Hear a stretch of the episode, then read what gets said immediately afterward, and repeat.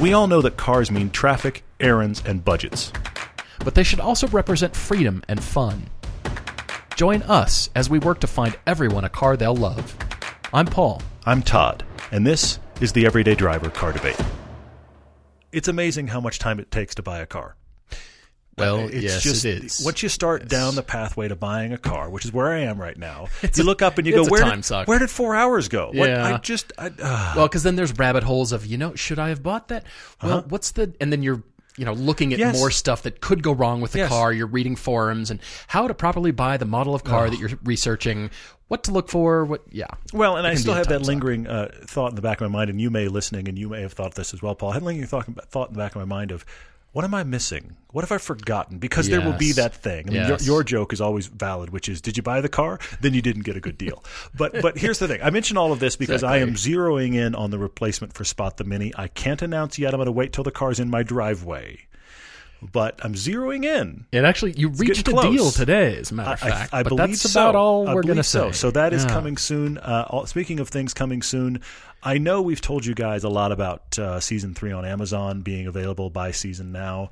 We are expecting that to land this week. We keep expecting. I'm sorry that we said it earlier and then it got clogged in the Amazon system somehow. It's because they've been faster than we thought. They've actually had a precedent of being kind of fast to approve everything and post it. We could, kind of calculate. And this time they weren't. Yeah, so we will tell you the minute that it's posted and you can get the full buy season of Season 3 because we'd love for you to see it. It is close. Mm-hmm, it's in the process. Mm-hmm.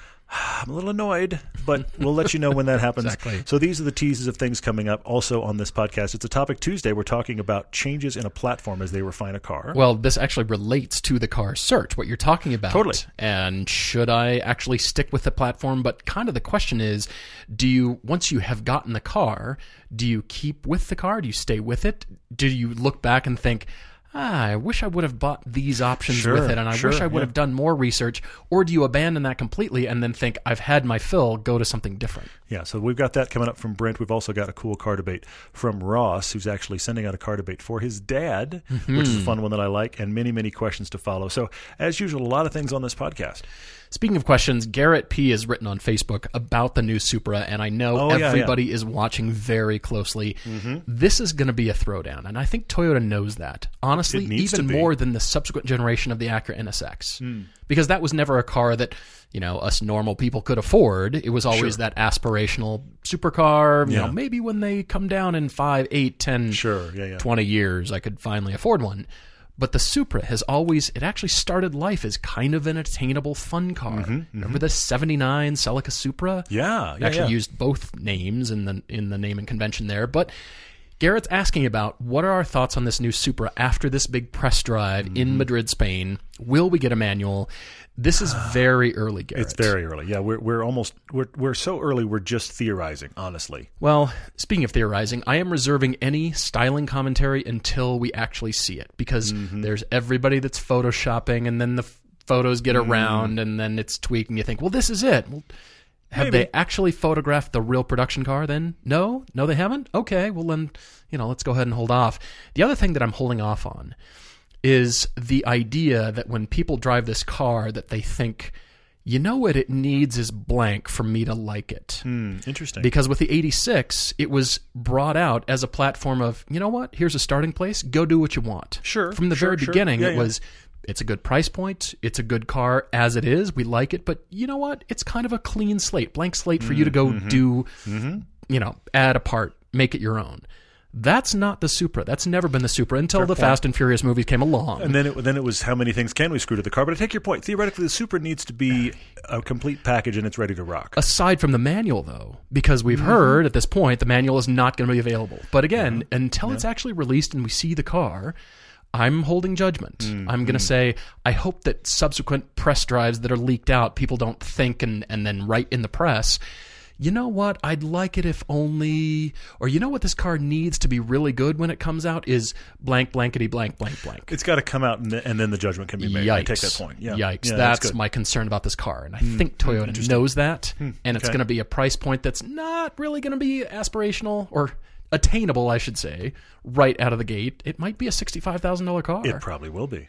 It probably would be. And that's, I'll be shocked like, if you can leave the dealer for less than 60 with this car. Yeah. I'll be really shocked. And then we will all think, okay, talk to me in 5-8 years, and then I can get in one. At 60 grand, there's a lot of competition. Mm-hmm. You know? I mean, besides the fact that it platform shares with the Z4, 60 grand gets you a year or two old nice Cayman. Now, you can't get a new one.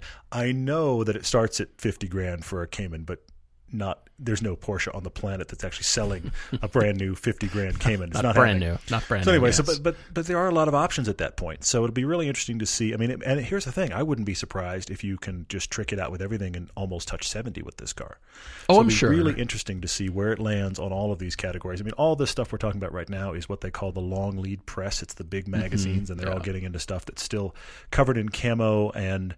You know, there's things in the articles like "we think" or "we expect," which means that's probably changing. So, yeah, I'm wondering if the long lead press, especially in this case, the Supra, is Toyota's attempt to head negativity off at the pass. Interesting. By letting you guys in early, you've kind of been part of the development. You feel like you have ownership of the development of the car. And so when we do drop the real thing on you, you will say, ah, yes, we drove it back then and things have improved and blah, blah, blah. Maybe. Okay. I see it. Possibly, but it could be a shrewd move on the part of Toyota doing it this long, because we're far enough away that all of Todd and I's ideas about Season 4 content, I mean, I was already thinking Tycon, electric. I don't think those will be anywhere available for December this year, because we'd like to get those on camera soon enough, because by the time we shoot the episode and produce it and get it out there, of course, they'll be very relevant. But it might not happen just because of the development time for these cars. I don't feel like Tycon or Supra are going to be part of our Season 4, which would happen in January. Yeah. I wish, because then we're talking March, you know, by the time they would be ready to go, released. Yeah, but that's still doable. Maybe the auto show circuit rounds, that kind of thing. Yeah, this needs to be a real thing. I mean, here's the thing. We're because of the interest in this car, I hate to say this. I hate to say it. But if the long lead guys are driving it now, that means you could see one in a year. Like the real production, look, there's one actually at a car show. It's going to be a year from now. Dealerships have them now. I bet you it'll be next summer before this car really is most places. That's generally what press cars are. If you can get a press car, that means it's currently available for sale in a dealership somewhere. That's generally the rule of thumb that we have kind of gone by, but we'll see. It's, like you said, very long lead time. But we do want to get to the topic Tuesday here, which comes from an email from Brent back in August of 2018, who comes to us with this general query. And I thought, this could work for a topic Tuesday. He's saying, car enthusiast, long-term ownership. After a few years into the platform that you own, of course, you tend to be more knowledgeable with a discerning eye. You might have picked a different example of your current car if you had waited longer, done more knowledge and research, or if you were to buy it again. And then what should you do to improve the things that you don't like? Or, stick with the car you've come to know and love or hate, he says. Or do you look for that perfect example? Do I spend time and I wait and I'm just still looking and it's got all the right options, and then I move to this car that is unknown to me. It's a blank slate.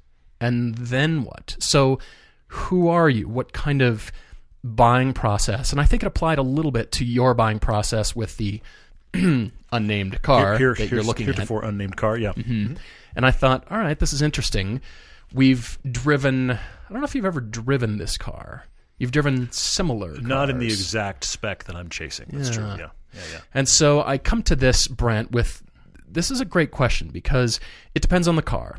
But I've broken this up into old and modern, sort of classic and modern. I see where you're going. Okay, that's interesting. Because you've got to break this up somehow to think, all right, if it's the classic car, sure, hold out. Get the one you want. Because if it is that classic, chances are you're going to hold on to it longer. Theoretically, I hadn't thought about it in those terms. That's good. But if it's a modern car and you think, I'm going to have this for 3 years and I just need a used car, and maybe it's a recommendation from one of us, and you think, all right, I'm getting my fun sports car and then I'll have it for 3 to 5 years and then move on from there, you might be more willing to accept, you know what, it's not the perfect thing. It's not the perfect color. I'm going to get it wrapped and it's not the exact spec. I could debate the manual versus PDK right here. Sure. Yeah. Maybe it is PDK, and you know what? PDK's awesome. Yeah. So I got that car because it was here, it was available. Whereas a brand new car, you've got choices galore. You can order it how you want. Go nuts. Of course, you're going to wait, or you still might not get it in the case of the M2 that I oh, yeah, that story. Ordered That's right. back then. Yeah, when that happened. So there's still no guarantee. For sure, for sure. But again, it comes down to, in my opinion, the classic, which means wait, hold off. Okay. Yes, go search, go look, arm yourself with all the knowledge. But if you wait for so long and you're looking for, okay, I need this used car, I'm interested in these three, I've driven them all, I know what car I want, and you spend endless amounts of times on the forums and the car buying, you know, hey, here's from owners, here's what you need to look for, and you could just sweat yourself to death about you'll never buy anything. What if that transmission grenades after I buy it? And, you know, well, that's why there's the aftermarket warranties if you really need that comfort. True, fair point. You know, the security blanket.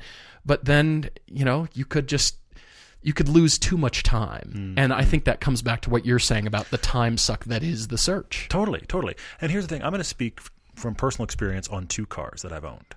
The Nissan 300ZX. No, I did not have a twin turbo, and I did not have a manual transmission. I mean, two things I would have bought if conditions had been perfect, but I also was aware of how I was using it. And then also my Lotus Elise, which is an 06. Now, starting in 08, they made a factory supercharged version. Okay? Right. I do not have that car. Right. Also, starting in 08, they did a refinement to the interior somewhat. The gauges I have are white gauges with black lettering. They reversed it, okay? So the gauges from 08 and up are black gauges with white lettering, and there's some slight refinements to the interior. And I mean slight refinements to the interior. Here's my biggest thing. If you're talking, Brent, about a car you currently own, you currently have, pick it, GTI, whatever it is, in the garage, okay? And now you're going, yeah, but if I had my perfect one, I'd get one with... fill in that sentence. Right. I'm going to say to you, get another life experience first, and put that information you have in your brain in your back pocket in case you come back to that platform. Because I'll be honest, I would love to own a 300ZX Nissan twin turbo 6-speed. I'd love to own one. It'd be great. Sure. Okay? Sure. But I don't have any place for that in my life. Okay? I'd also prefer to have like an 09 or 2010 supercharged Elise, but they cost about 15 to 20 grand more than mine did. Sheesh. Just so, for the supercharger, you can add for what, $6,000? Yes, yes, yes. Which brings up another point I want to come back to. But I would love to have that version because I actually really do like the supercharger in that car. It's a low PSI, which means the car has two cams in the way it delivers power. And when you're on second cam, it feels genuinely powerful. The supercharger makes the bottom half of the rev band feel like the top half because it's a low PSI supercharger. I really do love it in that spec. But I'm able to afford the Lotus I have now, and it's awesome. Right, right. I would be hard-pressed to go from the one I have now directly into a supercharger without doing anything else in the middle. My feeling is if you've landed on a platform and you just feel like, this is all I ever want to own. This platform, that's it, I'm done. Maybe shop for a different version, maybe. But I'm going to stay by our new experience thing and just say, put all that information in your brain somewhere or in a folder or whatever, step into something else completely, and maybe look for one to come back. I see that. I see that. Brent, I'm going to speak Cayman just briefly for the moment. And I can talk in terms of having two different generations of the Cayman. 987 is the first gen. Sure, yeah, yeah. And then, well, yes, 986 was the Boxster, but 987 Cayman, and then moving to the 981 Cayman. And you could sort of option yourself to death trying to find all the right options that you want. Yeah, definitely. I mean, you could say, well, does it have the sport chrono? Does Especially it have the sport seats and the bi-xenon headlights? And, you know, does it have all these things that I really, really want? And you could think, well, you found a car that doesn't have the sport seats. It might have the sport chrono package and nothing else. And it's manual. And it's available and it's in your price range and you want it. Should you buy the car? Yes, I think you should buy the car. Sure. Yeah, don't wait. Don't wait around. Whereas, you know, if you're buying new, you can, the option codes are endless. The PCCB, the Porsche ceramic composite brakes, the Porsche active suspension management, on and on and on. It's a huge rabbit hole. And I use Porsche as an example because of options. They're up there as far as the kings of too much stuff. Yeah, yeah, yeah. But I don't think you'll ever find the perfect car. If it's the color you like and it's great and it's got most of the stuff you want, why not? You've hit What's on a great stopping point. You? You've hit on a great point. I actually that leads me to two other thoughts. First off, I'm going to say if you're shopping, and I'm in this camp right now. Okay, the car I'm chasing, there has two different kinds of seats. Okay, yeah. and I want to chase. And those are non-negotiables. That's the thing. Figure out what your two or three, and I'm limiting it to two or three things that for you personally are non-negotiable on the car you're looking for. Mm-hmm. Because you're right, the rabbit hole of options is endless depending upon the car you're chasing. Right. So figure out it must have. And in my case, I needed a specific kind of seats because the base seats are terrible, and the upgrade seats were an option that not everybody got on this car. But I only wanted the upgrade seats. Mm-hmm. So instantly, I love the endless teasing. Now people are wondering. Seriously. Of course. But here's the thing. Instantly, 2/3 of the cars available to me nationwide were wiped out by that one option. But that was a non-negotiable option for me. Yeah. I was even willing to make sacrifices on paint color if I could get the seats. Again, so you've got to figure out whatever. But you've got to figure out what are your two or three, and I think you got to limit it there. That if I'm shopping for this car, it must have this. And if your current version, let's just say for sake of argument, you have a car you love but you don't like the seats, and there are versions of that car with seats available. Mm-hmm, mm-hmm. That you love. Okay, that might be worth doing. But that leads me to my second thought, which is this is something that happens. You buy the base version of a car. My 300ZX is a great example. Yeah. And then you think, I should put the better stuff on this. I should put the stuff from the upper level car on mine. That's a little bit of a black hole, and here's why. If you're never going to sell that car, ever, it will be in your garage forever, sure. But if you're ever going to sell it, you're getting none of that back out of it. None of that. The guys who have taken a non-supercharged Elise and put a supercharger in it, those typically sell for less than the non-altered ones. Do they really? Yes. Because the supercharged after-the-fact ones, tons of shops can do it. You don't know how well done it was. It works the same way. Theoretically, it does. Theoretically, it's even the same parts. But it wasn't done by Lotus, and who was the shop that did it, and how well did they do it? And most of the time, not always, most of the time, those sell for less than a non-molested stock engine. So if you're going to do these kind of, well, I could just get the parts of the upper one and put it on my lower one, you'll never see that back unless that doesn't matter and you can keep it forever. So, Brent, to answer your question, when you say, stick with a platform, and you know that's something you like, and maybe you want to graduate to the hotter model because you've always wanted to own the Focus ST to the Focus RS. Sure. There's a huge difference. It's a Grand Canyon of difference in power and handling and fun and all that stuff. Yeah, so if it's a car like that, well, sure. You've aspired to it and you know the platform and you like it. Okay. Great. I say go for it. But if your option B here, looking for the perfect example, and do I move to this new car? But I'm not saying settle, but you've armed yourself with enough knowledge. And yes, it's a blank slate, but everybody can tell you about the subframe cracking and the E46 BMW M3 and on and on and on. Yeah. Does that prevent us from wanting that car? No, it does not. Not really, yeah. I still want that car. Well, Jamie, our friend that actually loaned that car to us for Icon, and he had the one that you want. He had the one with the great Laguna Seca blue color. Yeah. It was perfect. It was in great shape. He'd thrown money at it anytime it needed anything. He threw money at it, and his joke was it was always something with a comma in it, always, and often a five-figure fix. I mean, he just threw money at it. Loved it. Sold it about 6 months after we made that movie. Yeah, for a good fee. I think he got 40-something grand for that car. Did he really? Yeah. But his was gorgeous. It was gorgeous. It was the spec you want. We saw him a week ago, and he bemoaned the fact he wished he'd kept it. Which is so isn't that interesting? Interesting. Just a great car. Yeah. Jamie has the 67 and the upcoming Corvette film. Yes, 67 big block 427 monster. His license plate is MRICA. Mm-hmm. It's perfect for that car. Yeah. 7 liters of American thunder. Yeah. I love it. Anyway, so we're in that conversation. But again, arm yourself with knowledge. Yes, be knowledgeable about going into a fresh new platform. And you think, I want a new experience. We absolutely encourage that. But don't wait around unless you're in the, I want that perfect classic car, the perfect whatever it is. Fine. Take your time. Wait for that. Go to the auctions. Do all that kind of stuff. But if it is something you think, I'm going to have this for 5 years, 10 years, and then, move on from there, like an Acura NSX, go get one. If you're in the market, you want one, and you can afford it, do it. Don't wait for that. Well, it doesn't have the... the Targa, or it doesn't have the lights that I want.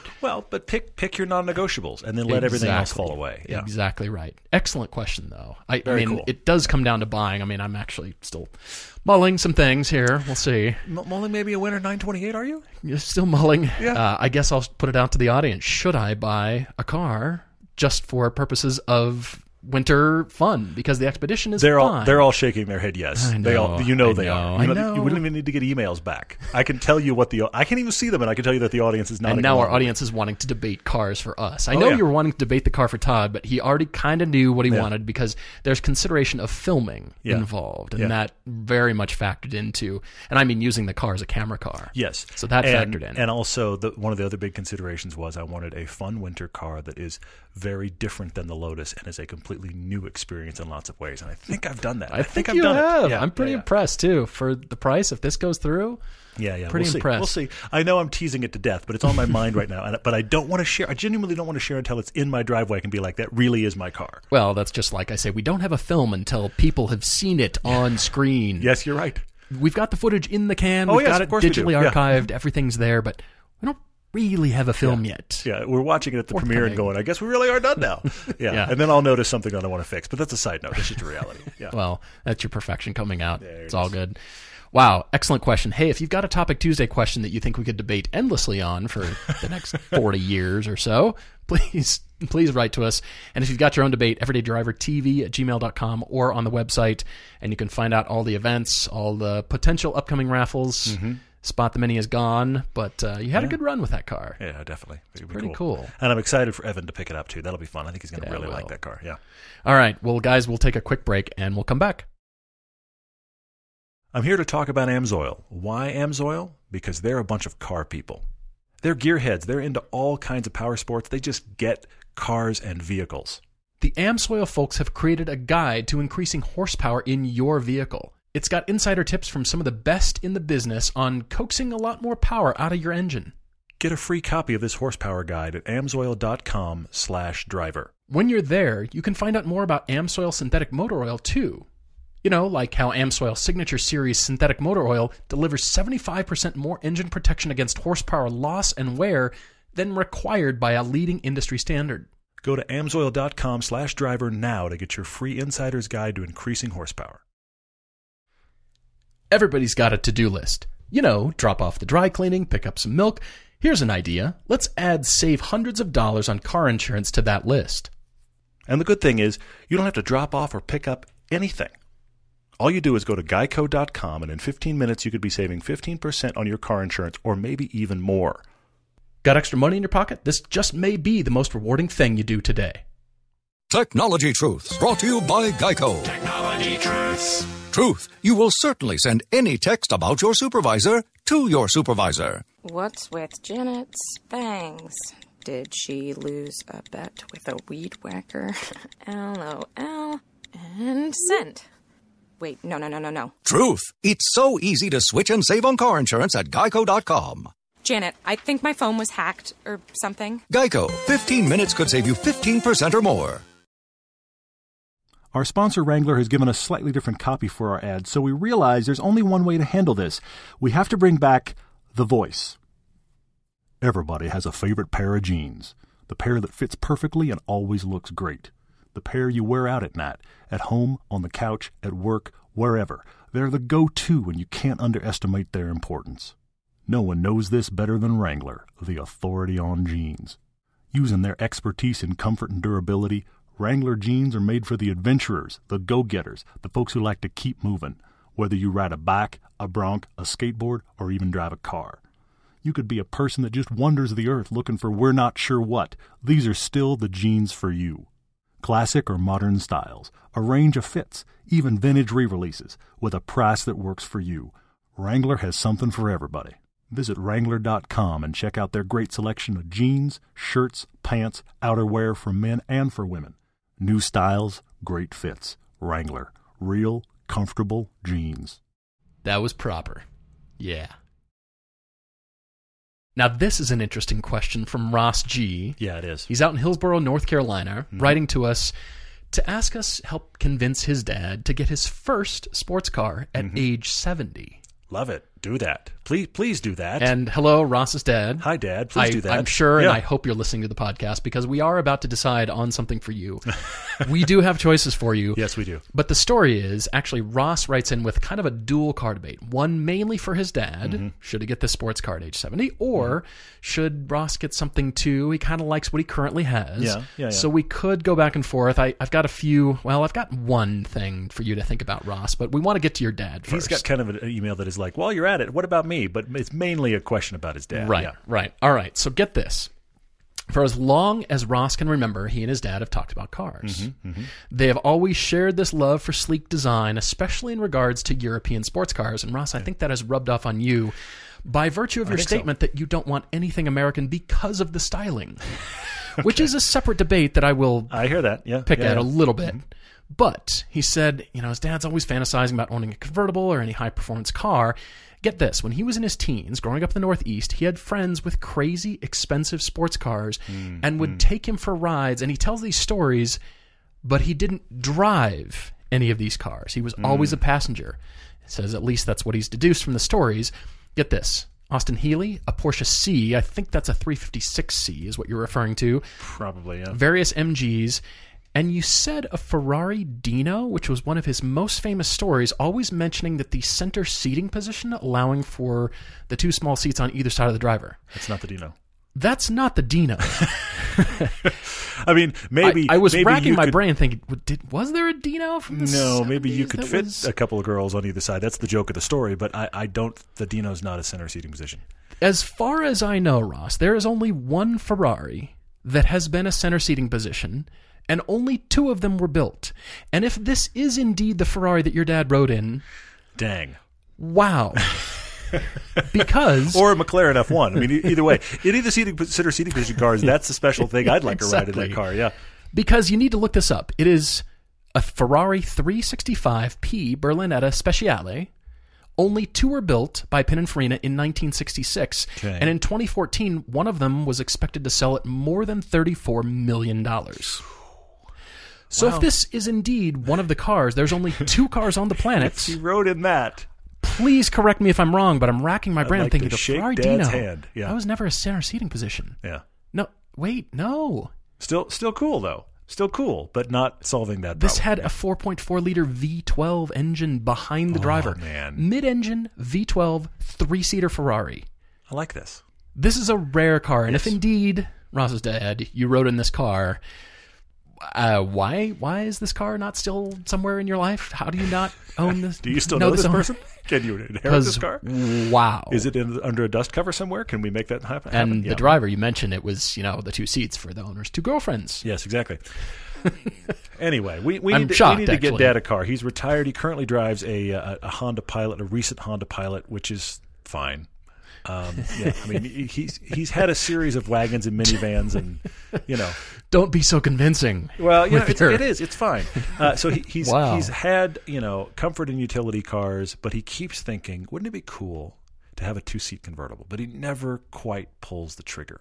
Yeah. What's funny is I keep having this conversation with my dad.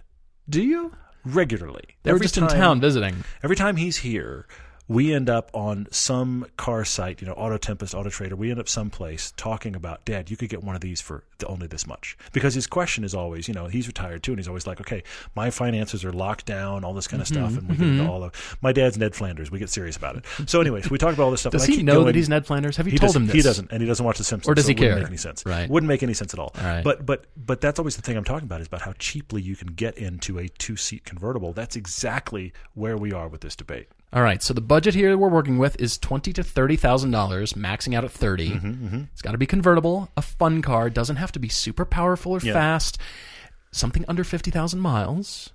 He'll be fine with something that Ross says is relatively peppy, handles well, doesn't like how small the Miata is because we could all think straight to the Miata and we're done. For sure, absolutely, yeah. Even though he knows there's great MX-5s out there. But he also loves the S2000, which is our hit list. It's one of the greatest hits. It's great, yeah. But both his mom and dad do not want to bother with manual transmissions anymore. And he thinks, what about a BMW Z4, a 3 Series convertible? And he does mention the Boxster because that could be the top choice. But he says the maintenance costs could be an issue here. Agreed. So what do we think for Ross's dad? I have four I want to mention. Four. I have a wild card. And I want to start right here with the Boxster. Okay. All right. The Boxster needs to be a serious consideration. And here's why. Ross, okay. You and your dad, ponder this for a second. You mentioned the BMW Z4 or a 3 Series convertible. Right. Which I like, actually. Which are solid choices. There's nothing wrong with those. Those are solid choices. But I submit to you, keeping one of those cars running will cost you more than the Boxster. In what sense? I just think it will. I think the BMWs are more likely to have random little things go wrong that you chase with money. Mm-hmm. And the Boxster is going to need set service intervals, which are at the 40 marks, the 40, 80, 120, etc. Set service intervals, but they're just going to run. Mm-hmm. So I really want to put the Boxster out there as a real consideration car. If your dad likes it, that's the bigger question. If your dad likes it, I think if the Z4s are on the planet at all, the Boxsters need to be right there beside it in consideration, because I do not think, in spite of that Porsche badge, it will be more expensive. In fact, I suspect it will be less expensive in the long run. Interesting. Okay. The big place that I went on this, with the exception of one car, is I didn't spend even half your budget. Oh. Because my thinking is the big tipping point here is cost, both to buy and to own. It is, certainly. So, I'm thinking, what if you spent half your budget? What if you spent 10, maybe 15? Okay. Got a nice example of the cars I'm going to mention. One of them is an exception. I'll start there in a minute. But got a nice example of the cars I'm going to mention. And then you have a little bit of money that if something breaks or needs something, you can just put that money into it. Sure. So this leads me to a first-gen Boxster. Okay. Buy a first-gen Boxster. All right. They're cheap. They're so cheap. Are. They're 10 to 15 grand. They're cheap. What does it need? Put 5 grand into it? Maybe stuff. Maybe. Buy a $10,000 or $12,000 Boxster. Buy a late first-gen. $10,000 to $12,000 Boxster. Put 3 or 4 grand into it. You've got a $15,000 Porsche Boxster that's probably just going to run. And here's the thing. I don't expect with this story that's going to be a high miles, use all the time car. So drive it when you want to drive it, and then you're done. No. So first-gen Boxster. My only close to new choice is, and I have to say this is a curveball. I almost put it in wild cards. If you don't like the Miata, I agree the current Miata looks and feels small, but I submit to you, drive a Fiat 124. It's the same inside, but it looks and feels like a larger car. Aren't you clever? I actually think it might be worth looking at. That's interesting. Because it feels, from the driver's seat and looking at it, it feels like it's a larger car. It's not really. It's not. But it's the same dimensions, to my knowledge. And if the S2000 is on your list, honestly, the current Fiat 124 or MX-5, I think, have more room inside.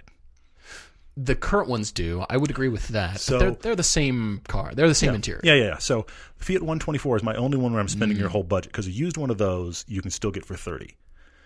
Staying in my thinking of... But you're not thinking of BART. Or are you thinking of BART? Either way. I mean, it's not necessary here. You get 4 more horsepower, by the way. Ooh, 4 more horsepower. I mean... But we're talking automatics across the board. Oh, okay? True. So staying with half your budget, 2 more to consider and then a wild card. Okay. Pontiac Solstice Saturn Sky. An automatic one of those is 10 grand. They're inexpensive for sure. It's a GM product. The parts are cheap. The only downside to it is I wish it had a better convertible top as far as the way it works. The way it works and folds up uses all your storage space, but you don't need the car for storage space. It's just a fun car. Sure. It's bigger inside and out than the Miata.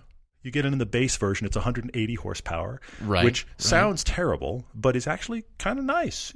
It's decent. You can get the turbo, which is better, but those cars are cheap. And you're making the case here, even though he says it's got to be European and I need a European car. Well, but he wants a European car. You're making the case here for it. He wants a European car. I don't sense that his dad is completely decided. Well, maybe not. I mean, it's just the experiences that he's had with all these high performance. His friends all had hot European cars and stay in that category, and I get that. And but we're away from like that. And then in a similar category, because I think I would be remiss to overlook it, Corvette convertible. It's funny. That's on my list too. Is it? Despite the, hey, all my friends, they had the hot European stuff. You can't ignore the C5 or C6 convertibles. And it's... Depending on what you get, the spec, the mileage, the year, all that kind of stuff. C5 or C6. And the big question here is about what's it going to cost to own and maintain. And this is where the American cars are to your benefit. Mm-hmm. I'm with you. I'm struggling, Ross, with the... drivability is the wrong word. The proclivity towards driving, or the... outlook towards driving the car. I don't want your dad to be precious with the car and not drive it. Oh, agreed. Yeah. It needs to be driven. Because I started blowing out your budget way at the top end. Shocking. Because, not to dwell on the life is short kind of thing, but if this is his first sports car... Let's do it right. I'm just saying. Was that too on the nose? I'm just asking. I'm looking at the Jag F-Type. Oh, now wait a minute. I'm looking at the F-Type. Because it's... Aren't they touching 30 now, used? I'd have to search more. Convertible? I didn't really find any convertibles. I'm digging while you're talking. Okay. Keep going. I'm digging while you're talking. Go dig for something, because... I like it. You mentioned your dad was blown away by all the European cars and the MGs and the Austin Healys and British cool cars, and I just thought, F-Type. What? Why does he not buy an F-Type? Convertible F-Type. Done. Answer, F-Type. Moving on. That was my thinking. Thank you for writing in. Honestly, that was my whole headspace, because I think, well, you know, beautiful, gorgeous, it's striking. You mentioned, Ross, that you are very much affected by aesthetics, and I'm betting your dad is too. Probably. I'm betting he's driven by this, and I think... What a gorgeous car. I would love to own an F-Type. Mm-hmm. They're fantastic. Yeah, and I think, see it. I see it. Okay, so for that budget, I might be blowing it out of the water a little bit, but maybe not too bad. If it's a convertible, it doesn't have to be the 500 horsepower V8. It could be something, pretty. It could be the lower end, the 300 horsepower, 380 even. I'll give you. Are you finding the anything? Slightly good news? Okay. You're above their budget, but... Under 40, you've got all kinds of options. There you go, Ross. So 36, 38 options. I didn't even add 10 grand. And you're in an F-Type?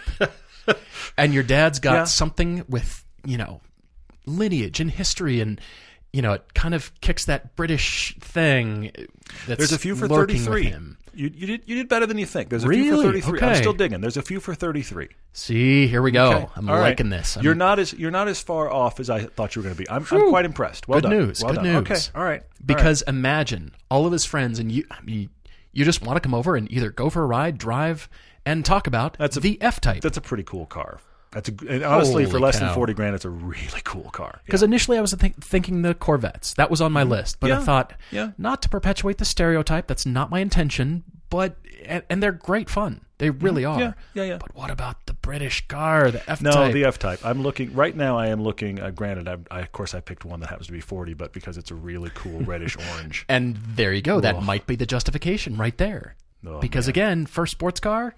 Come on, let's do it right. Cool. Yeah. Can we sit on your shoulder? And the auto in that is solid. The auto in that is good. I did not go there. That's a good one. All right. Okay, I see. Ross's dad, just putting that out there. I like the Z4 option too, but at the low end, surprising me, well, kind of, but maybe surprising everybody, I found you a low mileage, 996 Cabriolet, 2002 911 Tiptronic. I don't think he'd care that it's not a PDK. Tiptronic. Okay. Yeah. Lapis blue metallic. Just under 59,000 miles in Arizona for $21,900. That means they're going to take 21, maybe just under. Yeah. I think from a maintenance standpoint, that car is going to run fine. You get everything checked over, buttoned up. Yeah. Under 59,000 miles. And the best part is, your mom and dad could fly to Arizona, hang out in Arizona for a little bit, and do a road trip back home to the Northeast. Ooh, I like this. In their brand new 911 cab. This. Okay, all right. It doesn't matter that it's not the turbo. It doesn't matter that it's not irrelevant. The S. It's irrelevant to this conversation. Tiptronic, fine. Who cares if it's not a PDK? It's going to be a fun sports car, convertible. Mm-hmm. I think he'd love having a Porsche. And welcome to a great one. Are you listening, Dad? Are you listening? I like 21K. I like it. That's a fine. I like it. Yeah. You don't even have to go to Arizona. I bet you could find one in Florida that's been parked and it's got 10,000 miles on it or something. Probably. Fly to Florida or wherever and make a road trip out of it and take your time and meander and reconnect with all the fun that you love about driving. I like this. And get home in your 911 cab. I like that a lot. I have a wild card dimension. Okay. Because it's not convertible. They came in convertible, but I don't want you to get the convertible. All right. You've got 20 to 30 grand. I'm still only spending half your budget. Get yourself a very nice automatic non-turbo Nissan 300ZX. They have That's cool, actually. T-tops, not convertibles. But I submit to you, Ross, and your dad, I submit to you that is a timeless design. I agree. I love that design. And because it's a timeless design... And because they're out there for cheap. Look, if you went shopping with 15 grand and you were looking for a T-top non-turbo automatic, you will find the nicest one in the country for 15 grand because most of them are going to be like 6 Okay? Seriously. You could find a nice one for that kind of money. Yeah. And I think it's going to be that era, the early 90s to me is the tipping point between cars that feel like classic cars with the nice involved steering and classic stuff, and it's the A-pillars are still thin and that kind of stuff, and the modern cars with the airbags and the stuff that we expect. Sure. It's the tipping point decade is the 90s. So I think you could probably be in an era where you love the way the car is to drive, but it feels modern enough you're not worried about it. I could see that. Sure. So it's my wild card because I don't like those convertibles. They're not good convertibles. The T-tops are the business. Convertible doesn't do that car justice, in my opinion. And, of course, I owned one and I loved it, but it was a good car. So I'm in wild card territory, but you could get a great one for a fraction of your budget. Ross, quickly, with your debate here, you've asked us to debate a quick car for you. Oh, that's right, yeah. Well, quickly, not a quick car, but maybe it is quick. Ross is a professional musician and woodworker. He's had a variety of auto industry jobs, and essentially what he needs is something fun to replace, well, he's an all-VW family, so he's got a 2010 GTI. Mm-hmm. He's loved his former 2003 GTI, 20th anniversary edition. Yep. And his wife has a 2017 VW Golf All-Track that he can borrow when he needs to move music gear, lumber, that kind of thing for building instruments. I love that. Yeah. This will be a daily, just under 40 miles round trip on weekdays. And he says, staying in the Volkswagen family, would I love a 2015 or 16 Audi A4 manual as much as he loves his GTI? I think he's touching on this. Or should I go 3 Series? And he's the one that says... because aesthetics mean so much to him, he doesn't like American cars. Yeah, there's nothing on the list there. Yeah.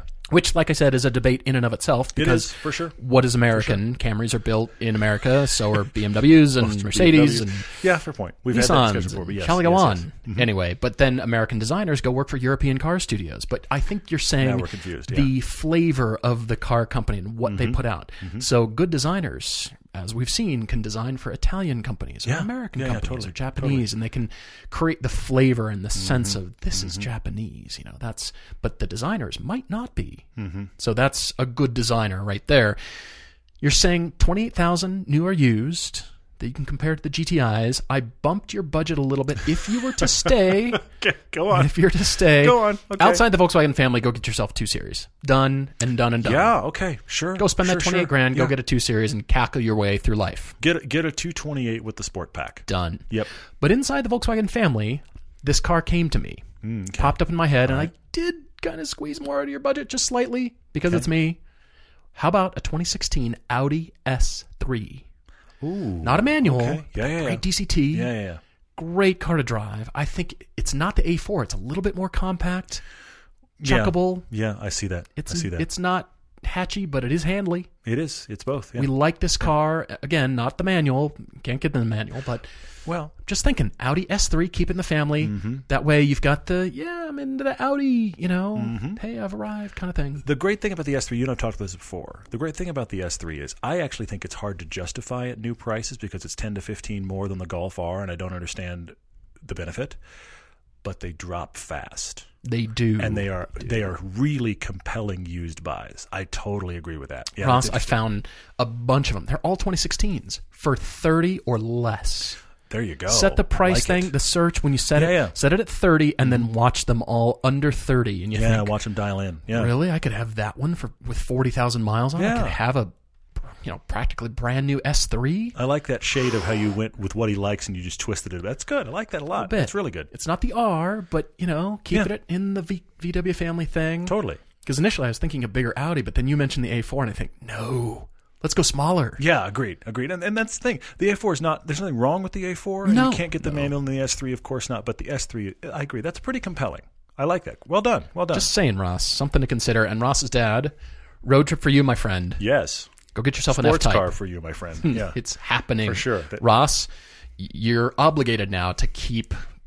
pushing him along, keep nurturing the dream. Come on, Dad. Don't let it die. It's not going to be just a conversation, and it was a great podcast, and all right, we'll just put that in the corner and keep moving on with life. No, you're getting a sports car. Why not? Now is the time. I totally agree. We've got some really cool questions here, some varied questions as well. I want to start with one that relates to where we just were. Dallas Mills on Instagram. You see this one?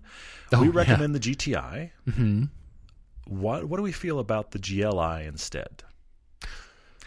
Interesting. Here's my take on the GLI, and I'm going to get some of this wrong because my VW knowledge is not incredibly deep, but here's my understanding. The GLI exists essentially because Americans like sedans more than hatches. Mm-hmm. I would recommend the GLI instead of the GTI if you want a hot Golf, but you really, really, really don't like hatches. Mm-hmm. Yeah. Then, okay, GLI is your car. Sure. But generally, it is like 80% of the same generation GTI. It's not quite all of the bells and whistles running gear of the same gen GTI. Sometimes it's like trailing. Sometimes it's like the last gen GTI is now the GLI. So it typically is like 80% of the GTI. So at that point, I just think hatches are more usable. And it's a little bit better car with a little bit more performance. Mm-hmm, so why not just – that's why the GLI gets overlooked. If you like the sedan, then yes, it's your car. You see a question from R.O. Bell. He said, what would the Millennium Falcon be in car form? And to that I say, I don't speak Star Trek, so I'm going to turn this over to Todd. Just kidding. I'm not that bad. No, but we actually have a Star Trek-related question coming up in a minute. No, that's interesting. What is the Millennium Falcon in car form? That's kind of all right, hard. You work on that for a second, and I'm going to answer NC Brew 18's question about the year model being the best first-time Porsche ownership choice. Well, I kind of went back, got an 88 928, and that got me onto Porsche. I loved them, but I didn't know why until I really drove one, and then I drove a front-engine Porsche and fell in love with that kind of variety. Yeah. It depends on your budget, of course. Truly. And it depends on your proclivity for maintenance and upgrades and constant tinkering. So if it's a very first time, it could be an inexpensive Boxster or Cayman. I would go with that. I mean, I'm not sure I'd even go 911 quite yet, unless you're going for a 996 with maybe higher mileage and that kind of thing. Yeah. But I'm still back to the just, something that's going to be good. But here's the interesting thing, though. You're staying in an era of Porsche vehicles. You're in the mid-2000s, okay? Or, early 2000s. Early 2000s, sure. Like late 90s, early 2000s. That is an interesting era for Porsches because they haven't turned the other way in price. The only issue to potentially talk about is the possibility. Notice I said possibility. Mm-hmm. Please put that in quotes and underline it and italicize it. Possibility of the IMS. Do not believe the hype that it's all those cars. No. So you really could have a conversation about getting a Porsche that, with the exception of IMS fix, is just going to run, that you do maintenance, and it's cheap. That is a great entrance as far as the time frame. So shopping, let's just say 98 to 05, 06. Boxster came in 911. What do you like? What can you afford? And how has the car been treated? Very much so. Mostly modern Porsches, but none of the Porsche markup of we're bowing down at the feet of the 993 or, oh my gosh, this car was 80 grand 2 years ago and it's still 60. You don't have either of those problems. Mm-hmm. Oh, I like that. Any thoughts on what the aluminum Falcon should be? The aluminum Falcon. Which I don't even know what that is. I'm going to go to Nick Alon's question instead, real quick. I may come. I hadn't seen the Millennium Falcon. I need a minute. But celebrity matchmaker question. Do you see this?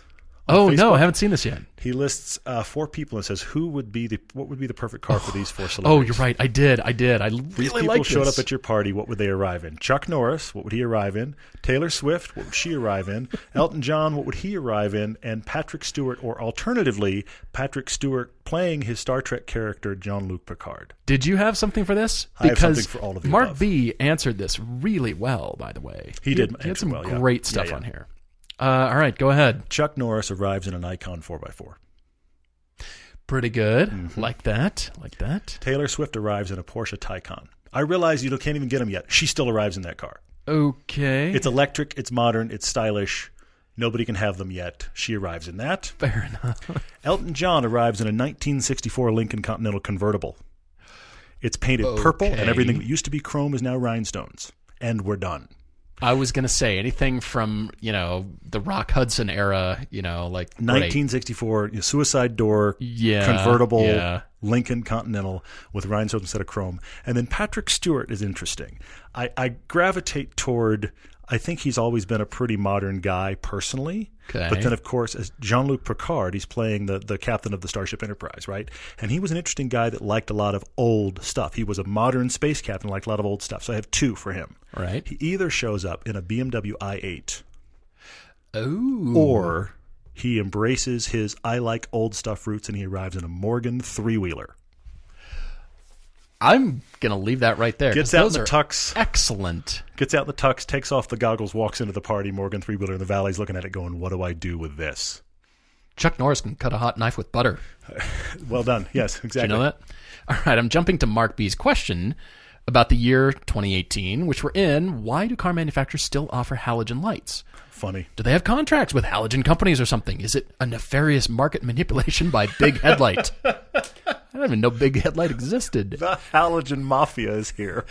Wow, Mark, it really has more to do with the differences in countries' governmental regulations for lighting technology, which is something designers and engineers have to incorporate. If they're going to offer a world car, they have to take this into consideration. The design is affected because do you incorporate the turn signal into the headlight and lamp? You know, what's the manufacturing? How much budget do we have? Is it a Lexus where we can, you know, we're a more expensive car? I've touched on this before. Yeah. So I really think it has less to do with Big Headlight. It's like big tobacco, right? Look out. Big Headlight is here. The nefarious, it's the halogen mafia. Run! Undercover. No, I can't hide. They can only see me. They see me everywhere I hide. Back room meetings. I love it. Anyway, yeah. And it's really comes down to not necessarily politics, but really just regulations and what has been passed. And hey, we've passed this. We know it's the old faithful. The halogen lights, we know they work. We're just it's the proclivity for all of our government, you know, our senators, our lawmakers to actually get on the stick and pass more regulations and open it up. And think about how slowly our regulations for lighting moves because Audi keeps creating new lighting options that aren't available here, like their laser lights and the lights that like laser beams. The lights that actually change their shape based on sensing another car. None of those are available here because they don't pass lighting restrictions here. So it's about that snail's pace of regulation movement that makes it possible. I mean, we could run for office based solely on just improving car manufacturing and we'd get nowhere. Lighting. But yeah, exactly. That'd be all we'd want to run on, actually. Garage Heroes in Training, hey, how are you? He writes in and says he's curious. Now that the Miata has had a horsepower bump, does it beat the 86 platform? Is it the better choice across the board? We haven't driven the new version yet. In general, in those little cars, I'm going to say a small bump in power across the board is welcomed, as we would like it in the 86. So it'd be very cool. And you also ask about the club version with the Miata. Have we driven that? It is better, but people I actually know, and I know two guys in town here. Yes, it's better, but both of them have still gone more aggressive aftermarket with their setups because they're sport car guys. One of them's Sasha and the other one's Donnie, and they've both gone with a more aggressive setup than the stock version, even though they bought the club. So that is an issue either way because the car just naturally has a lot of body roll. But let's speak to your question on power.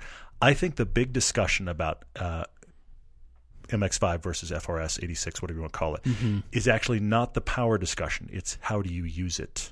If you only need a tiny two-seat car and you can handle that, then Miata, why not? If you need any utility at all, the 86 chassis has to win. Back seats, fold-down back seats, usable trunk. If you need any of these factors, then Miata's just out. We have so many good questions. We're going to need to do a podcast of just questions soon. Soon. Maybe in two or three podcasts we should do that, yeah. All right. Marcus A. on Facebook is asking about the maintenance differences between front-wheel drive and rear-wheel drive. This is good. He says, as somebody who's only driven front-wheel drive, what do I need to know? What's out there? Well, as far as maintenance, to my knowledge, consider front-wheel drive cars. Everything is happening at the front wheels. The front wheels are asked to hold the front end of the car up, support the weight, turn, steer, and suspend. Activate the suspension. And the rear wheels are holding up the back of the car. They're just dragging their knuckles at the back. Duh. Yeah. Front-wheel drive cars have a lot of stress going on up front. So your maintenance needs to include those suspension components and really keep a close eye on the CV boots. And everything is being asked to do so much in front-wheel drive cars. Now, with modern cars, they're so well-engineered and well-done, generally speaking, in broad strokes, that they're nearly maintenance free. You need to actually follow everything that's recommended in your owner's manual. If it's a Porsche, I'd say cut that in half or a quarter. You know, hey, oil changes every 20,000 miles. Porsche owners freak out and just do it at 5 anyway. But you know what I mean. I don't. I actually follow what the car says, but we're different owners. I take that point. Whereas the rear-wheel drive cars, they might have a transaxle. and the weight is much different. The balance of the car is much different. So there's a better equal balance between front and rear. So the actually the weight of the car is distributed more evenly throughout the car. This is why we come back to Porsche 944s. They had nearly 50-50 weight distribution. Yeah. Cars with transaxles, they've got, you know, the gearbox essentially in the back. It's just a torque tube running down the center line of the car. So the suspension components, of course, they still need to be looked at. But as far as, you know, something that is really maintenance heavy, it depends on the car. But it's not a huge difference between those and, say, all-wheel drive, where you've got, you know, a center diff and you've got, okay, I really need to change to keep on, you know, if it's a dual clutch transmission, you know, you got to really keep your eye on that thing, you know, because it's distributing power, whatever it is. But front-wheel drive, yeah, there's a lot going on in these cars, and follow recommended maintenance intervals. Yeah, the suspension is a big issue. But rear-wheel drive cars, I'd say, are... I wouldn't say they're maintenance-free. It's not what I'm saying. No car is. Yeah. But it just, like I said, it really comes down to the car. It's not a platform-dependent kind of a thing. And, you know, you could argue about, you know, Miatas and MX-5s versus Toyota 86s. You know, they're just going to be bulletproof practically. But... Well, you're stressing out.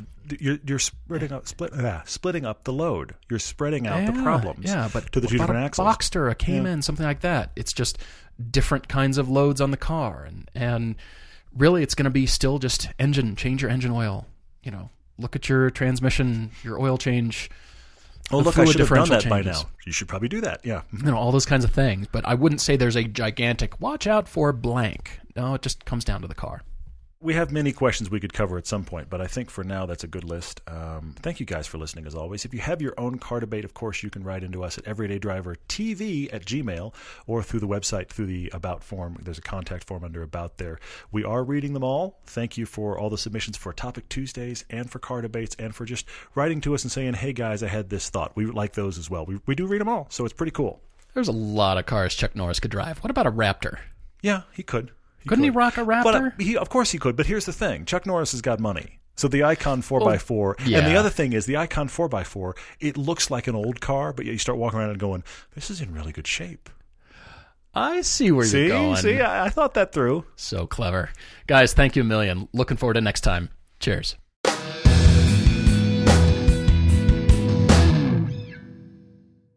ADT can design and install a smart home just for you, backed by 24/7 protection. A new smart home at your service, customized for your lifestyle. Set up custom automations unique to your home to automatically do the things like lock the doors or set the thermostat when you leave. Even close your garage door from virtually anywhere. ADT will set up your home with multiple smart home devices and security features like indoor and outdoor cameras, locks, lights, and garage door control, even video doorbells. Visit ADT.com/podcasts to learn more about how ADT can design and install a secure smart home just for you.